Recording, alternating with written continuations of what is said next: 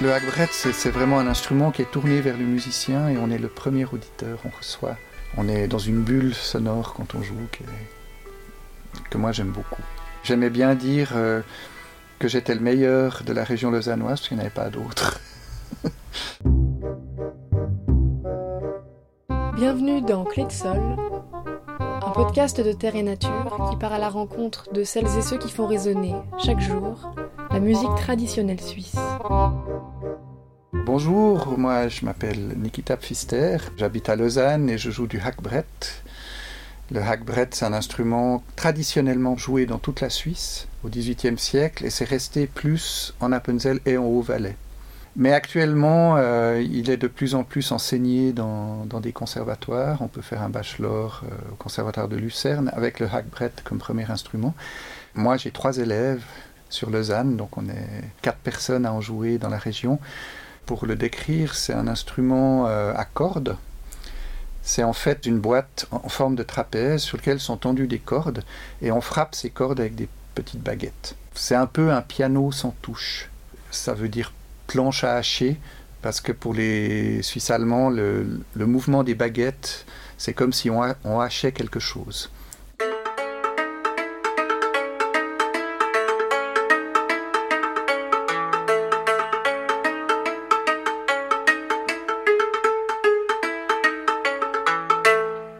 J'ai vécu les dix premières années de ma vie en Afrique.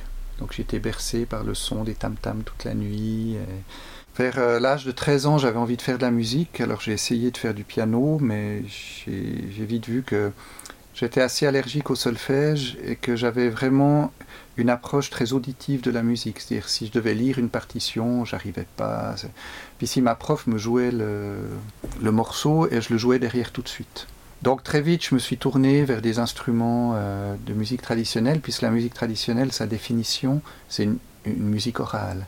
Au départ, donc, ce qui m'intéressait, c'était vraiment les musiques traditionnelles, euh, un peu tous azimuts, euh, surtout les musiques irlandaises, écossaises, mais petit à petit, je me suis ouvert à, à toutes ces musiques. J'étais écouté des choses vraiment voilà, l'accordéon du Muotatal, le hackbrett de certains endroits. Euh, puis au fil des années, j'ai commencé à, acquérir des connaissances là-dessus et à aller écouter des choses.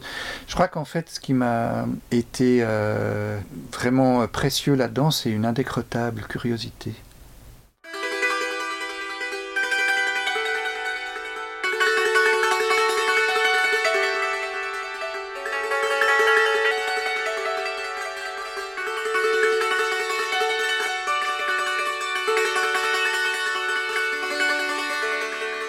Mon but depuis toujours, c'était de qu'il y ait des gens qui apprécient cette musique et qui la jouent et de leur montrer que par exemple la, musique de Suisse romande, ben, c'est pas la même musique que celle outre-Sarine.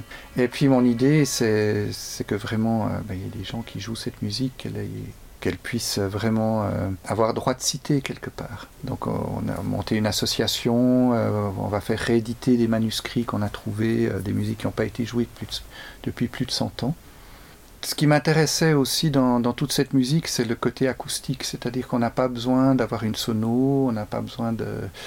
J'ai eu été engagé par exemple pour jouer dans des chalets de montagne, il n'y avait pas d'électricité et ça posait aucun problème. C'est vraiment un son d'une corde qui est, frappée et qui résonne très longtemps. Il a un côté très cristallin, comme ça, très euh, euh, suspendu presque, et qui touche probablement dans cette résonance, qui enveloppe. Voilà, je crois que le mot qui, qui est le plus euh, caractéristique, c'est que ça crée une espèce d'enveloppe. Ça m'arrive de l'utiliser aussi euh, quand j'ai le blues, ou euh, souvent pour m'enfoncer encore plus. Mais voilà, ça c'est aussi en lien que mon métier, moi je suis musicothérapeute, donc je travaille avec la musique des personnes en difficulté et j'utilise énormément l'aspect émotionnel.